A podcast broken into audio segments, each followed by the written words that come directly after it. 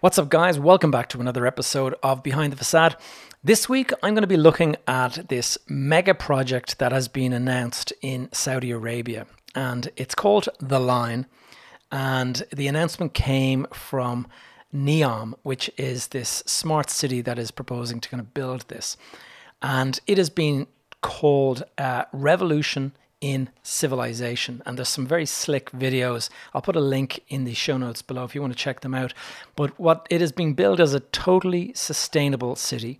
It's going to have 100% renewable energy. It's going to have 9 million inhabitants. There's going to be no cars, and so there'll be no carbon emissions. So it certainly sounds like the perfect city, if you think about it like that. It's definitely the direction we need to be going if you take into account climate change and all of the evidence, the latest evidence, which is, you know, the heat waves that we're all experiencing, the flooding that some parts of the world are experiencing. So what's really strange is there's these huge droughts in America at the moment. They're going through this massive drought, and Lake Mead, which is where the Hoover Dam is, Lake Mead is almost down to a puddle now at this stage. And Lake Mead, the Hoover Dam is 800 feet high, okay, so 80 stories high. And the water used to go to the top of the dam, and now it is currently almost completely drained out. So 800 feet of water has gone across this entire reservoir lake, and that feeds, that lake feeds 40 million people across Los Angeles and all these different places with water. So you've got droughts there, but then in other parts of the world, like Germany last year, you had those huge floods that ripped away cities and towns and stuff. You've got in Sydney, Australia, in the last couple of months, there have been massive floods. And there was, I think I heard a figure, 14 meters of water in Sydney. And so, you know, devastation there. And at the same time, we've got fires raging across Spain, forest fires raging across France. And then now the latest thing is that there are glaciers melting in the Alps that are meaning they're having to close down some of the tourist trails that people go to kind of cycle and walk during the summer. So definitely climate change is starting to speed up, it seems, certainly to in my perspective. And I do think that it's important that we start to address how we are living and how we are kind of contributing to the emissions that are causing all of this. And it's not going to be fixed overnight. So the big question is, like, can a city like this, with all of this sustainability and stuff, is it realistic? Can it be built from scratch? Can that many residents actually be, you know, put in a city? And is it financially and culturally viable? And the best bit about this, by the way, is that this proposed city is 500 meters tall. That is taller than the Empire State Building. And it stretches for 170 kilometers. And it's just a wall. That's why they're calling it The Line. Anyway, so I'm going to be jumping into that. I'm going to be asking, is this indeed the future of civilization? Or is it just another vanity project that we see so often coming from these oil-rich nations in the Middle East, where they just want to kind of have the superlatives, like the biggest or the greatest or the longest or the deepest or whatever. So look, let's get into the show.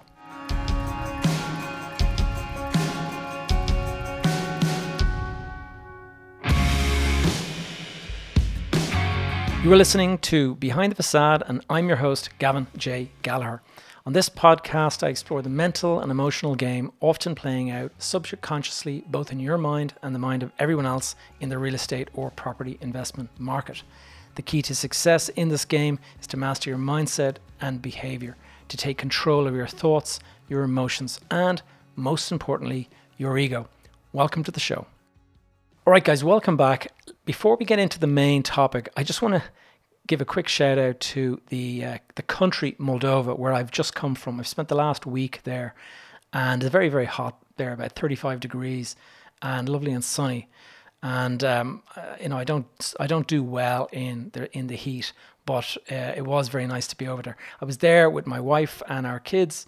And I got to tell you, just the cost of living there is so cheap. When you're coming from, as I am coming from Ireland, arriving into Moldova, and just like, it's shocking how cheap it is. and you really, really notice it. And just to give you an example, before we get into the main topic, just want to give you an example. So I christened my son Dominic on Friday, just a few days ago. And afterwards, we took the relatives out for kind of a bit of a party, a bit of a dinner. And the way they do it over there traditionally is you have a big long table, and we had 10 people and all sitting around the table. And then there's just tons of food brought out, like plates of food brought out. So you'll have salads, you'll have different types of meats, you'll have different types of breads. There was also pizzas being brought out. And then there was champagne, there was a bottle of cognac on the table, there was beers, there was soft drinks, anything that you wanted, lots of water, obviously. And the total came, now I had to pay for all of this because it was my son's christening, but the total came to, I'm going to give you the Moldovan lei price first, which is going to sound pretty high. The total came to 2,519 Moldovan lei. But I'm actually looking at my Revolut phone now, and I can actually see my Revolut app on the phone. I can actually see the euro cost of that meal was €128.09. And so the total cost of that meal per head came to less than €13 per person. That's food and alcohol. So it's, look, if you guys are considering taking a city break of some sort, then, you know, do consider going to Moldova. If you want to get the maximum for your money, it's certainly worth checking out. Now it is, I got to warn you, it is a post-Soviet city, okay? And so there's lots of poverty there. You see these big tower blocks that were built in the Soviet times, and they're kind of like 20 stories high. They're all like falling down. Well, not falling down, but they're crumbling, and they're kind of really in a bad condition. And and everyone just lives in those conditions. And but it is actually a beautiful place and a beautiful city, and plenty to see there. And we went and visited this water park called Vara Vara, and I think it's the biggest. It's the biggest wave pool in Europe, as far as I read. I also, when I was there, and I won't talk for much longer on this, but I just wanted to kind of mention that I rented a car, and we drove about 200 kilometers north to a rural part of Moldova where some of my wife's family live, and it was really, really eye-opening for me, and it's a kind of really hits you when you see how people are living in different parts of the world and the stuff that we take for granted. Like I go to the bathroom, flush the loo, wash my hands in the sink with a tap and water flowing. In Moldova, in this rural part of Moldova we were in, they had a well, and that was the only source of water that they had, and they had to go and send a bucket down, pull the bucket up, and that's your water that you use to wash your hair, brush your teeth, do whatever you need to do. And I was just there kind of saying, my God, you know, the stuff that we take for granted. Anyway, it was a real eye-opener. It was great for the kids to actually see this and understand like that the stuff that they take for granted every single day is not how it is around the world. And so it was a real eye-opener for both myself and for the kids. And it did make me think, you know, how grateful and how lucky we are living in the kind of modern world that we can take this kind of stuff for granted. Anyway, on to the main topic today. The reason I want to cover this topic is because while I was away, I actually came across this news article, and I was talking about this new megacity project called The Line. And The Line, what really caught my attention was just the statistics. They're going to blow your mind when I get into them. Now, but before I start kind of getting into the juicy details, let me just outline how I'm going to break up this story, because I don't want to just ramble. I want to actually structure it. So there's going to be four sort of parts to this. Part one, I'm going to talk about what is NEOM, and that is the smart city that made the announcement about this thing called The Line. Number two, I'm going to be briefly going over sort of the drawbacks of the traditional city and how this new proposal, The Line, promises to address and solve all of those issues. Part three is going to be the juicy details, the technical stuff, and I'm going to get into the what, the why, the how, and the how much of some of the kind of technical stuff that they've proposed. And then part four is just going to be my own opinion on the pros and cons of this proposal, this concept, and whether I think it can work financially, whether it can work technically, And then more importantly, probably than anything, is in terms of the human side, the human nature, the behavioral aspects of it, and culturally, is it possible to create something like this and for it to actually work? And that's what we're going to dive into today. So let's start with part one. What is NEOM? So NEOM is this smart city that is being built in Saudi Arabia at the moment. It's being built in a province called the Tabuk province. And that is over on the west coast of the of Saudi Arabia. And it is on the Red Sea, up near the Gulf of Suez. Now, it is being planned as a kind of a city, but also a tourist destination and a logistics and industrial hub. It'll have education, it'll have financial, media, all this. And if that sounds a lot like another city known as Dubai, then you've got it in one. It does seem to me like they are certainly trying to give Dubai a run for its money. NEOM is also the name of the company that is developing it. And so the company has been set up to basically finance all of this construction, because it is going to cost billions to do this. Incidentally, the name NEOM, I just looked it up there, and it comes from the word neo, which is the Greek word for new. And then what they did is they put the letter M. And what that is that's an abbreviation of a word. And I'm going to apologies in advance for my pronunciation, but this is an Arabic word, and it is mustaspil. I don't know whether I got that right or not, but it is the Arabic word for future. So neo is new, M is future, NEOM, new future. So it's certainly a nice ring to it, and it is interesting. Now, one of these kind of silly things that they do that I see in the Middle East a lot is that it wasn't enough just to leave it with that explanation. They also had to mention that the M also stands for the first name of the Crown Prince, His Royal Highness Mohammed, who is the chairman of the company. And why they have to do that, I don't know, but it is kind of the way it is culturally over there. The importance of the ruler and all that kind of stuff. Anyway, NEOM is going to comprise three different regions. There is the Line, which I'm going to get into shortly, but there's also the Oxagon, and that is basically a floating port. And a logistics and industrial city. And when I say floating, it's actually a floating city. And there's going to be boats coming in, and it's going to be they're going to be docking there. So it's quite interesting. I'm going to put links in the show notes if you're interested in checking this stuff out. And then finally, there's another region called Trojena. And that is actually, believe it or not, even though it's Saudi Arabia, it is going to be a ski resort in the mountains in Saudi Arabia with real snow. Because of the altitude, I think. And it'll also have its own airport and all that kind of stuff. The final thing I'm just going to go into is who is in control of NEOM. And as is so often the case in the Middle East, and with companies, especially state-run companies like this, you have an awful lot of highly qualified, very, very highly compensated experts that come in from Europe and America and various places. But always, without fail, you're going to have a local member of the royal family in charge. Like, he'll be the chairman or whatever it will be, and he is ultimately in control. And in this case, that happens to be His Royal Highness, the Crown Prince Mohammed bin Salman, is the chairman of the company. Now, if that name sounds familiar, that's probably because this is the very same Mohammed bin Salman who has been accused by the CIA of ordering the assassination of the Saudi dissident journalist Jamal Khashoggi.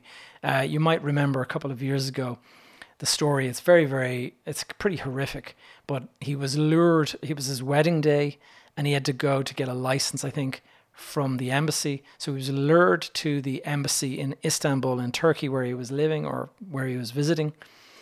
And when he went in to get this license for his wedding, he was executed and dismembered. And the Turkish authorities came out and actually announced this because they had sound audio recording of what was done basically after the assassination.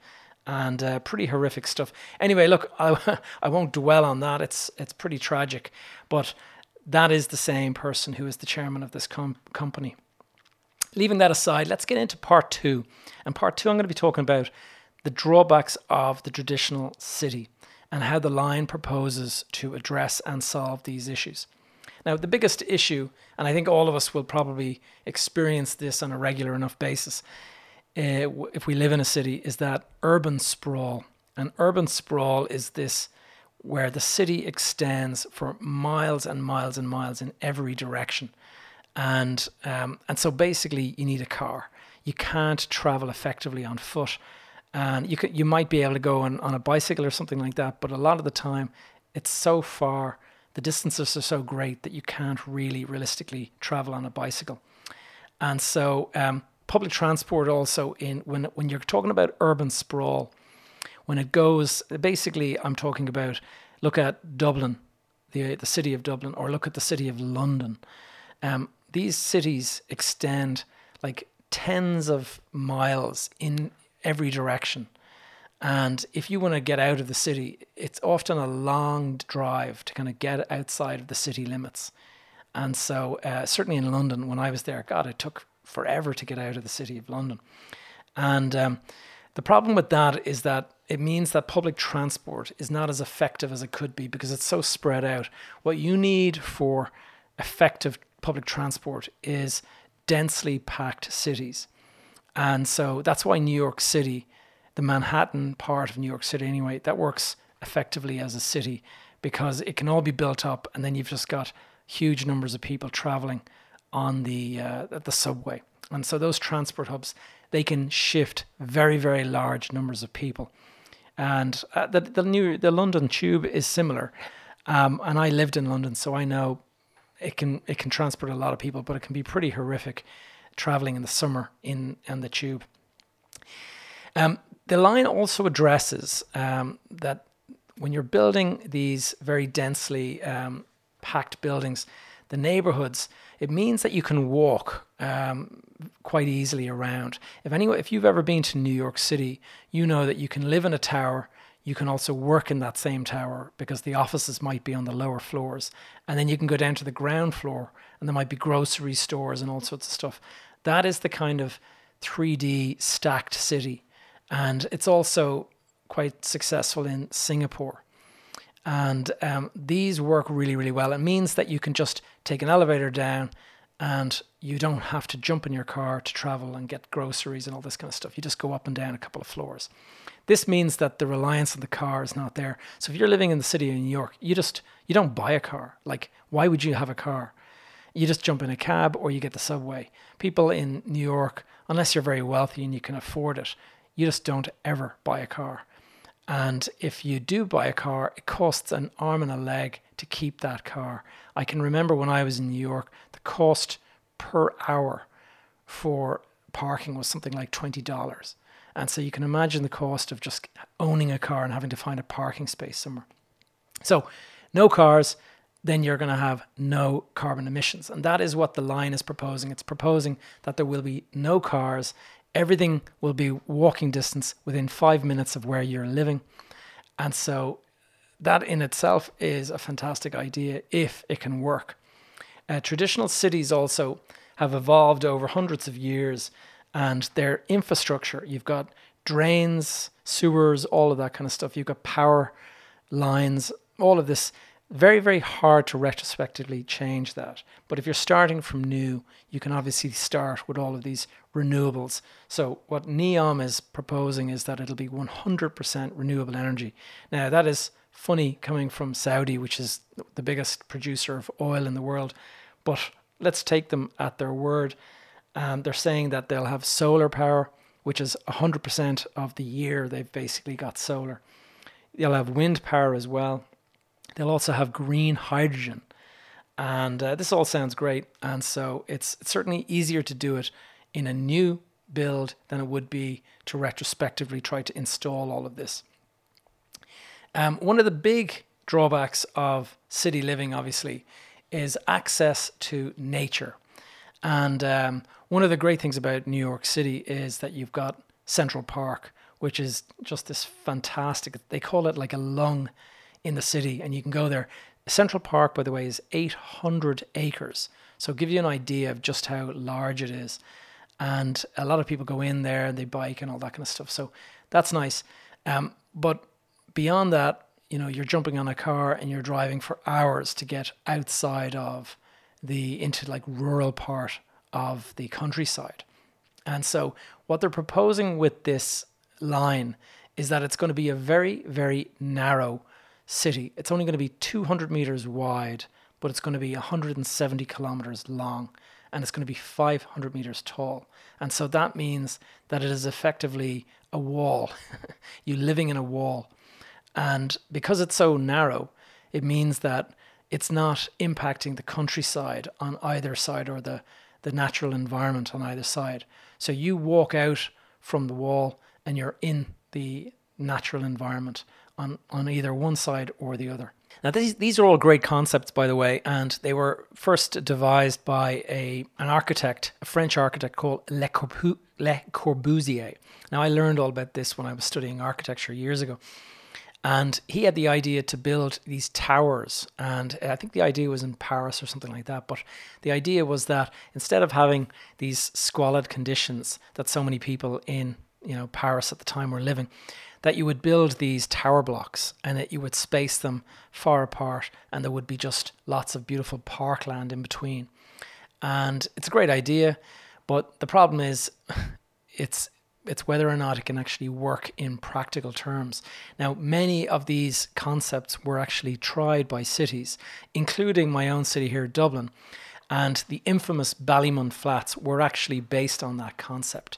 And so they built these 14-story towers. They took people from these kind of tenement buildings in the city centre, moved them out towards the countryside, built these tower blocks, and then they were supposed to have like parkland in between. The problem is the funding ran out, and so they built the towers, but they didn't build the park. So when you walked out, instead of having parkland, you basically had wasteland. And then over the years, the buildings weren't properly maintained, and so the elevators failed. And so after a while, you had people living on the 14th floor, not having an elevator. And so the only way down was the staircase, 14 floors up and down. Imagine getting your shopping and stuff like that. So it did not work. And because the parkland didn't get built and it was just a wasteland outside, there was an awful lot of crime. There was no employment in that area. And so high unemployment, high crime, high drugs rate, and all of that kind of stuff. And that was what you've seen in a lot of cities that did this. So the concept was nice, but in practice, it did not work. Now, part three, I'm going to get into some of the technical details. Now, I already mentioned that this thing is 500 meters tall, which is taller than the Empire State Building. 170 kilometers long. That's just shy of 100 miles in one direction. And then only 200 meters wide. So 200 meters is what? The length of a football field or something like that. So it's pretty narrow. And what instantly caught my attention were the images. And I'll put them up on the screen here if you're watching the YouTube video. But this is a huge mirror glass wall that extends for miles into the horizon. And if you just think about that for a minute, imagine coming across this. Imagine you're on a camel crossing the desert and you come across this wall that is 500 meters high and just stretches into the distance. Like when you're looking in the distance, you can only see 6 miles into the horizon. So 170 miles is going to disappear beyond the horizon. And the funny thing is, the instant I saw it, the first thing that came to mind was it was a modern version of the wall in the Game of Thrones. Anyone who was watching the Game of Thrones, you had this ice wall that protected the south from the north. And it was something similar in terms of height and stuff like that, but it was built of ice. And in this particular case, obviously this is mirror glass, concrete and steel. And those dimensions are just mind-blowing. But I try to imagine what it would be like, and the best way I can describe it, apart from the wall description from the Game of Thrones, just to give you an idea of these kind of, they're calling this a new wonder for the world. And I see this a lot in the Middle East. They like to look for the big superlatives. They like the biggest or the tallest or the longest or whatever it is. And when I first traveled to Dubai after the Burj Khalifa was built, I hadn't been there for a couple of years. And so I'd heard about the Burj Khalifa, but I had no idea what it looked like. And as I was flying into Dubai, it was an overnight flight. And I was arriving just as dawn was kind of rising. So I looked out the airplane window and it was just this blanket of clouds. And yet, the funny thing was, as soon as I saw it, I could not forget it. It was this white cloud everywhere and this little black needle sticking up above the clouds and like quite a distance above the clouds. And it was just amazing seeing that and kind of thinking to myself, wow, that is the Burj Khalifa. I mean, it was without a doubt, because there's nothing close to it in terms of height in Dubai. I mean, the next tallest building is like 300 meters shorter than it or whatever. And so it's pretty impressive. 300 meters, by the way, is the height of the Eiffel Tower. So the idea that this city is going to contain 9 million people, that really stood out for me, because I've lived in London for a couple of years, and London has a population, I think, of 11 million. So that is a huge, huge city. And to think that this place is going to, they're proposing 9 million people living in a 500 meter tall wall that basically stretches to the horizon 100 miles. It is very, very interesting. Now, what they're proposing to do here in terms of construction, they're going to build it in blocks of sections, we'll say. And each section will be 800 meters long, 200 meters wide, and 500 meters tall. And what they're proposing is to build 212 of these sections. And that's the full 170 kilometers. Now, obviously, it'll take a number of years to do that. But the idea is that each section is self-contained, and you go and move in there, and you basically you have everything you need to live in that place. And so you've got all your education needs, your shopping needs, your cultural needs, sports needs, whatever it might be, exercise needs. This is what they're proposing anyway. I'm not so sure. You have to have a think about that. But by making it just 200 meters wide, the impact on the surroundings is minimized. And that is a good thing, I guess. But I'm curious about the shadow that is going to be cast by a 500 meter tall wall stretching 170 kilometers. That's going to be interesting. The whole concept, though, of this super densely packed, stacked kind of city in a community that's walkable. I actually quite like that concept, because what they're billing it as is the 5-minute walkable city. And so that means that you walk out the door of your apartment and everything you need is within 5 minutes of that door of your apartment. And so because of that, no need for cars. And because no need for cars, there will be zero carbon emissions. At least that's what they're saying.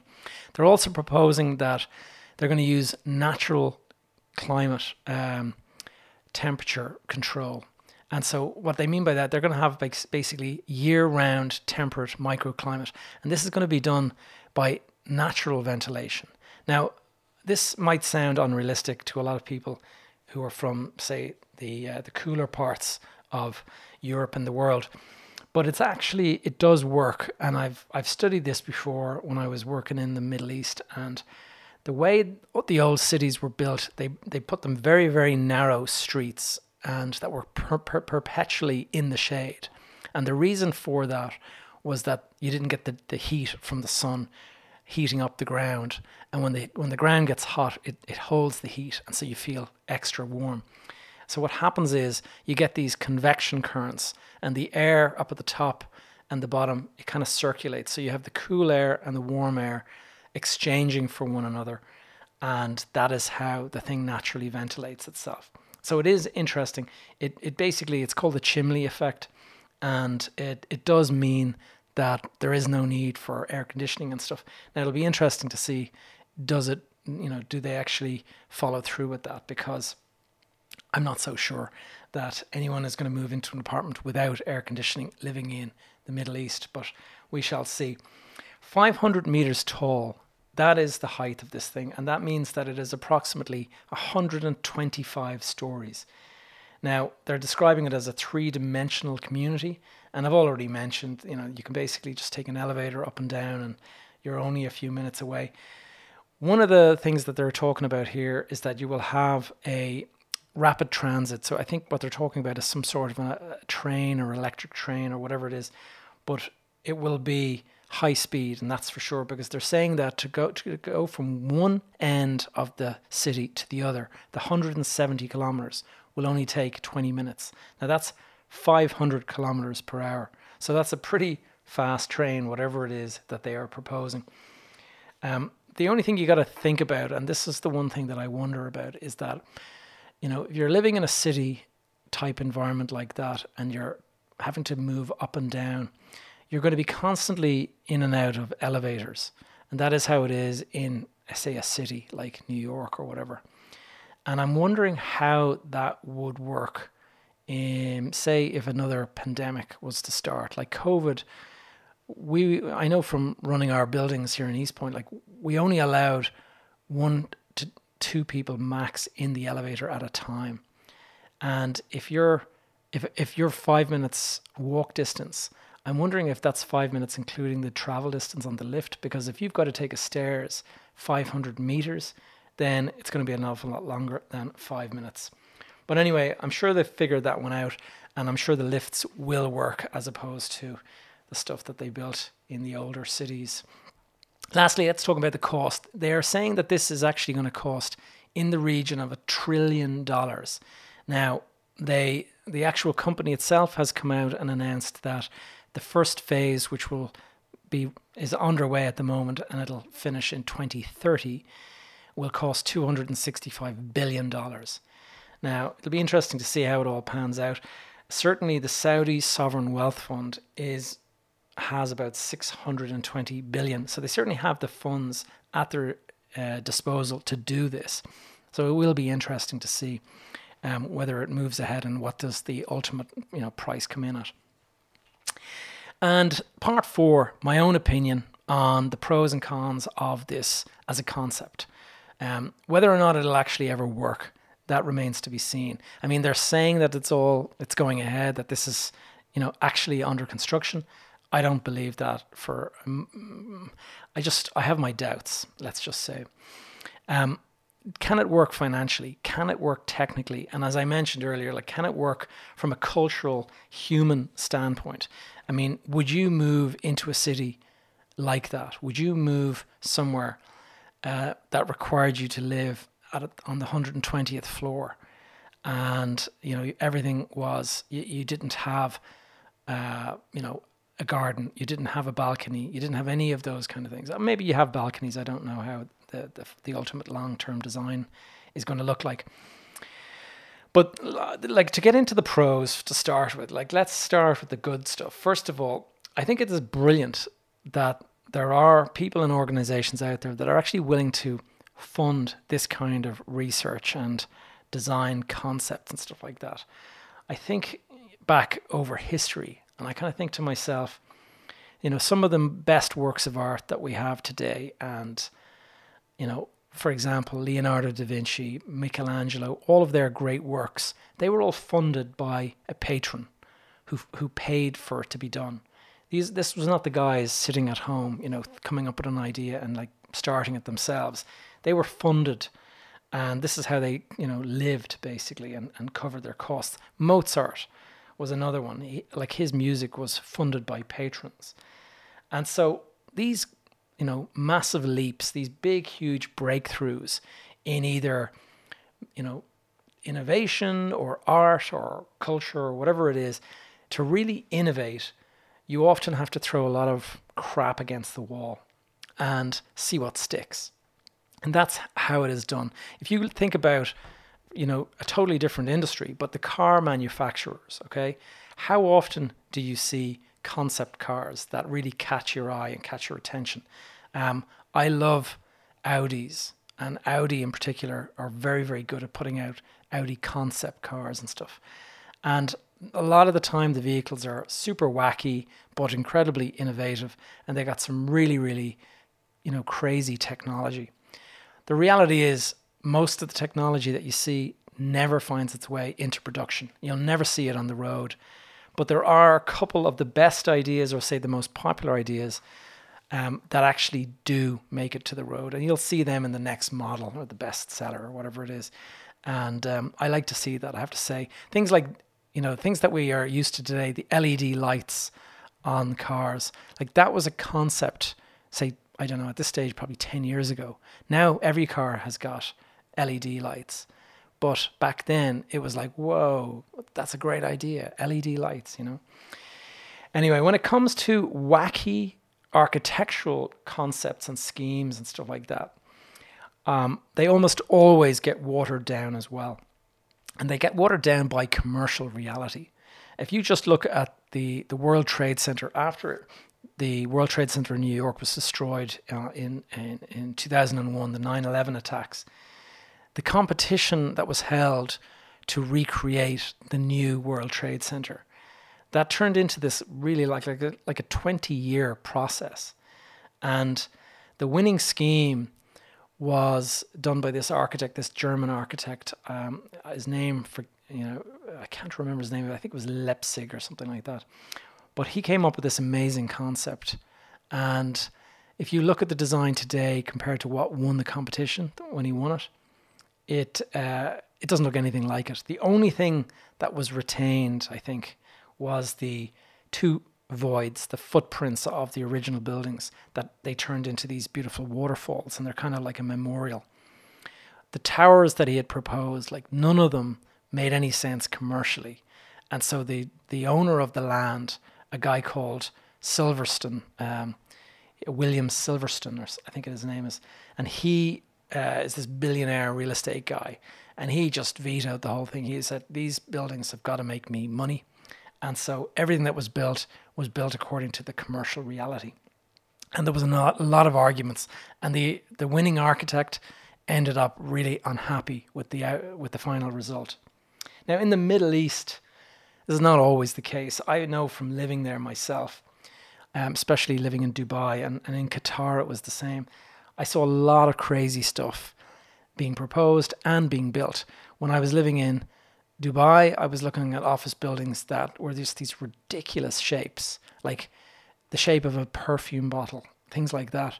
They made no sense at all, but somebody had the money to build it, so it got built, and then it sat empty. Another thing I saw, especially in Dubai, there's a thing in Qatar, in Doha, there's a building called the Tornado Tower, and I'll put it up on the screen if you're watching the YouTube here. That is like, it looks like a tornado, basically. The weirdest design, and I actually worked on one of the floors in there. There was a Regis office that I had a space in, and a lot of those places, when they're built, they're just not viable. I mean, a circular floor plate does not work in an office building, because where do you put your furniture? Furniture comes in rectangles. When you try and put a rectangular desk into a curved floor, it just doesn't make sense. And so it was the very same in those kind of curved buildings.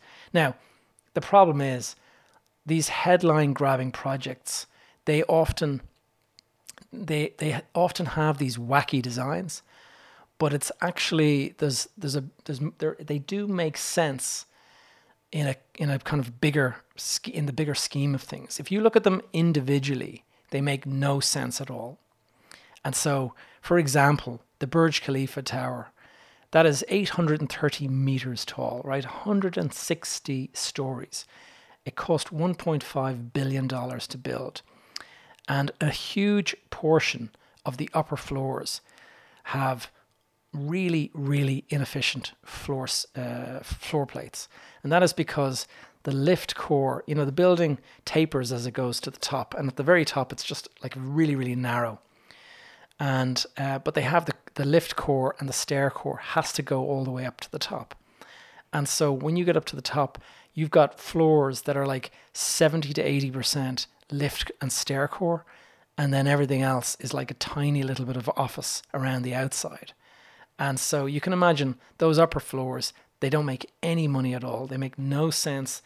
They're just there as a kind of architectural wonder. So on their own, those upper floors just make no sense. The building itself probably does not make sense. Like the 1.5 billion, I doubt they're making the return that they would like to on that. However, when you take that tallest building in the world, that attracts millions of tourists every year. You've also got at the foot of it, you've got the Dubai Fountains, which are these incredible fountains where they dance the music. They play music and the water dances, and these jets of water are going up like 10-15 stories high, and they dance to the music. And that installation cost $105 million, that water feature, and again makes no sense. They don't charge for it, but on its own it doesn't make any sense. There's not a single return from that fountain, but as a tourist attraction it pulls millions of people to that exact location. And in that location, there's lots of apartments, office buildings, restaurants, leisure, hotels, all of that. And there's also the Dubai Mall, the largest mall in the world. And that place, I was in there many times. I got lost several times. I think there's over 1,000 stores in that. So imagine going to a place and there's 1,000 stores. Like you could spend an entire day there and you still won't have even seen 10% of the building. But those three, attractions, those tourist attractions taken together, they pull millions of people to that location. And so they've managed to sell thousands of apartments, hundreds of thousands of square feet of office has been rented in that area. There's restaurants, bars, stores. Obviously, the whole Dubai Mall is filled with stores that are paying rent and stuff. So in that kind of greater picture, the greater scheme of things, it does actually work. And so those things have been a big attraction that have pulled. And so it works in those situations. But you've got to own the wider estate, we'll say, for that to work. And if you're an individual asset owner, and you build that kind of thing, that makes no sense at all. Okay, so let's get into the cons now. And I got to be honest, I think there's quite a few cons here. First of all, when I showed this scheme to my wife, I had to laugh at her response. She's not into architecture or, construction or any of that kind of stuff. And the first thing that she said was, my God, who would want to live like an ant in an ant hive or an ant colony? And so I thought it was brilliant because that's effectively what you're talking about, like high density living on top of and around one another. The first thing I want to ask is like, who would live in this? Okay. If you're talking about this, the problem when you're building something like this is the first people who move in are they are the pioneers, and they're the people that are going to arrive there before it's fully furnished, before it's fully built. And like when the Dubai Mall first opened, they didn't have enough shopkeepers. They didn't have enough shops that were willing to open in there. And so what happened was the owners of the actual mall opened a lot of stores to basically kick the thing off. And that is how I expect this would work as well. I can't imagine businesses going in saying, okay, I'm going to rent this place, because they don't necessarily know how many residents there's going to be there. They don't know if the thing is going to work. And the other thing is, the lifts everywhere, elevators everywhere, all of that kind of stuff. You just have to wonder, will people be attracted to this as a proposed living place? I mean, would you live there for the rest of your life? Maybe, definitely not. Would you live there while you're working on a project and it's a temporary thing? Maybe, but they're talking about a 9 million population. And so they're talking about a living city. And so that's a question. If you look at some of the art, the images that they've created, it actually looks a little bit like these huge space stations that they talk about, or that you see in kind of science fiction movies, and where people are able to kind of walk around and things like that at different levels. And it looks a little bit like that. I just wonder whether it's it's the kind of place that you're going to want to live yourself. As a concept, it makes, you know, it might make sense, but I'm just not sure in practical terms until it's actually a good few sections are built and it's starting to kind of work as a larger place with, you know, tens of thousands of people, maybe, but who knows. It actually reminds me a lot of the old comic book 2000 AD. When I was a kid, I used to read 2000 AD and my favorite character was Judge Dredd. And Judge Dredd lived in this future city called Mega City One. And there were these huge 200-story high mega blocks, they were called. And these were basically micro cities with 75,000 residents living in them. And the idea was that you were born, lived and died in this block, never having to go out of it because everything was in this same location within, you know, walking distance. Sounds a little bit familiar, doesn't it? Certainly, if you want to go and check that out, there's a movie, 2012, a movie called Dredd came out, and it's about that character. And there is one of those mega blocks there, and they do not paint a pretty picture. The next thing I'm going to ask is, in terms of cons, is like, who is going to build this thing? And I've got to kind of, you know, when people are talking about zero carbon emissions, that does not exist when you start construction of anything at all, especially in the Middle East. Okay, it's all fine for them to say that there'll be no cars and so there'll be no carbon emissions. But the fact that you're building something 500 meters high with concrete and steel and glass and all that, that is in itself thousands and thousands of tons of carbon created to basically manufacture that. To ship the steel to site burns carbon. Carbon emissions are let off by the ships. To lift them into place with cranes and to do all of this, and you know, concrete is a hugely carbon emission. The manufacturing of concrete is a massive contributor of carbon emissions. So to call it a zero carbon emissions city, I think, is a bit of a misnomer, right? That is not what it's going to be. It's going to be massive amount of carbon created, and then they call them embodied carbon. It's going to sit there for the entire duration of its life. The next thing is, you know, who's going to actually build this thing? It's all fine to say that these are going to be the most beautiful places to live and all of this kind of thing. But the reality is I know from living in the Middle East when I did live there, is that these wonderful, you know, buildings and cities and facilities that they build, they are constructed by thousands of sort of poor, usually Indian and Pakistani laborers, and those guys work in very, very harsh conditions. And I can remember seeing the guys. I was working on a building in Dubai, and I can remember the guys, like, it was sweltering outside, 40 degrees, and these guys, they would have they wouldn't have an air conditioned place to go. They would just sleep outside during the hottest part of the day. And what they did is they put this kind of netting to create kind of a shaded area, but it was just netting. I mean, they didn't have any air conditioning. They had nothing. And so very, very harsh conditions to work.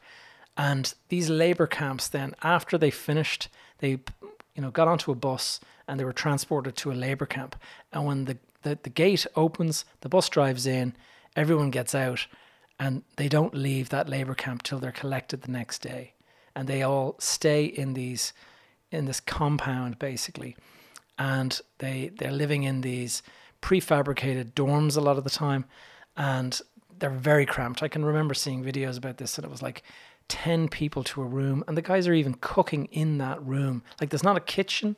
The guys are cooking on a stove, like between the beds and stuff.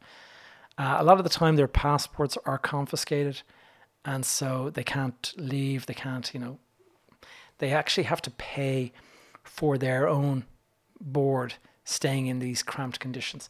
So I don't think, unless these guys are proposing to actually do it in a more humane way, I can imagine the millions of people that would be involved in constructing this. And you have to wonder, Finally, who is going to fund it, all right? But now, Mohammed bin Salman, he is a young man, he's only in his 30s, and he's in control, effectively, of the Saudi Sovereign Wealth Fund with its $620 billion. So he certainly has the wealth and the power to build this thing. They've actually created a company to raise more funding for it, and they're going to make it like an investment that people can invest in. I don't think I'd be investing in it myself. It'll be interesting to see. The question I have is, you know, this thing, if it does end up costing $1 trillion, who's going to fund that shortfall? The second thing is, will this ruler, Mohammed bin Salman, will he have the, I suppose, the staying power?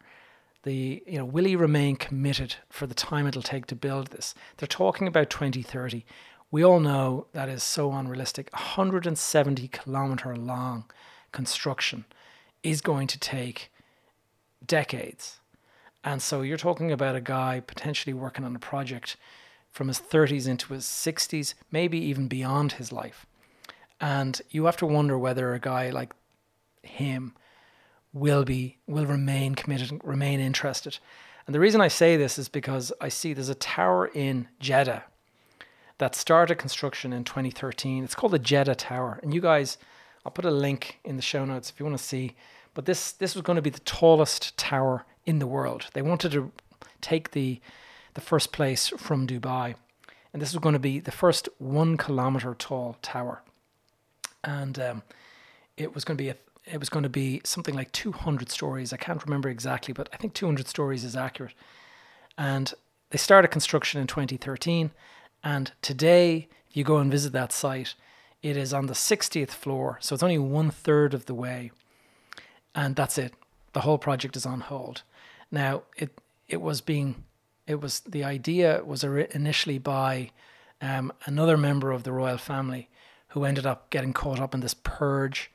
And so maybe he's lost his money or whatever. But this is the kind of thing that I'm talking about, is these projects, these massive mega projects, they start and then they kind of falter. And the question is, will the concept see, the light of day? I personally doubt it. This is so ambitious as a project. This is like the pyramids of Egypt. And, they say that these pyramids would have taken decades to complete. And the people that they were built for would have died decades before they actually ever saw it. And so when you're talking about housing 9 million residents, the actual NEOM announcement says that will be by 2030. So 8 years from now, 9 million people will be living in this? I just don't see it. And so I don't think it's realistic. But it'll be interesting to see. Certainly from my time living in the Middle East, in Dubai and Doha, I saw how a lot of these projects get started. And now I don't like to be cynical, but I'll just explain what I saw a lot of the time. What you had frequently was an international contest is held, and all these teams from around the world, architects and various people, they come together to put in a bid. And the winning team is often the one that comes in with the slickest presentation, like a really, slick videos, renderings, computer-aided design, all this kind of stuff. And it catches the ruler's eye a lot of the time. And what they catch, the ideas, the concepts, they're not really interested in that. What they want is the headline, the big superlatives. So the biggest building, the largest mall, the tallest skyscraper, the world's first sustainable city, all of this, that's what they're looking for. They're looking to be able to claim first in the world so they can go down in history as this. And that's what they're kind of after a lot of the time. And the reality is they don't make any commercial sense at all. And they might have an expat working as the CEO, and his job is to kind of like run the company. And he might be saying, no chance we're doing this project, makes no sense. But he will get overruled by the royal family member. And the royal family member ends up sort of saying, no, I like this, let's go ahead with it. And that happens over and over again. I've seen it a lot. Will it be different in this case? We shall have to see. I guess time will tell. Anyway, guys, if you found any of this interesting, if you'd like to kind of dive a little bit deeper, I'm going to put a couple of links in the show notes. Let me know what you think. Leave a comment below if you're watching on the YouTube. And if you are not, if you're just listening on the podcast, I'd love to hear. Send me a message through social media, whether it's LinkedIn or Instagram or whatever. You know my handle. I always read it out at the end of the video. And if you're feeling particularly adventurous, I'm going to tell you that you can hop on a plane and fly to Jeddah in Saudi Arabia. And tomorrow, the 1st of August, tomorrow is the exhibition kicking off for this particular project, The Line. And so the design and everything like that, there's a big exhibition tomorrow. It's going to be held from the 1st to the 14th of August at the Jeddah Superdome. And that's it. Guys, hope you found this interesting. I'll be back here same time next week. Thanks for tuning in to another episode of Behind the Facade. If you found this episode useful, please take a moment to leave a review over on iTunes or share it with a friend. If you have any questions or other topics that you'd like me to cover in future episodes, please connect with me via the Facebook group Behind the Facade Community. Alternatively, as I mentioned, you can find me on social media. My handle is Gavin J. Gallagher. You can also stay up to date with projects and various things that I'm working on by joining my tribe. Now that is, you'll find it, it's my email list, and you'll find it over it at gavinjgallagher.com. That's my website. And guys, look, that's it. See you back here next week.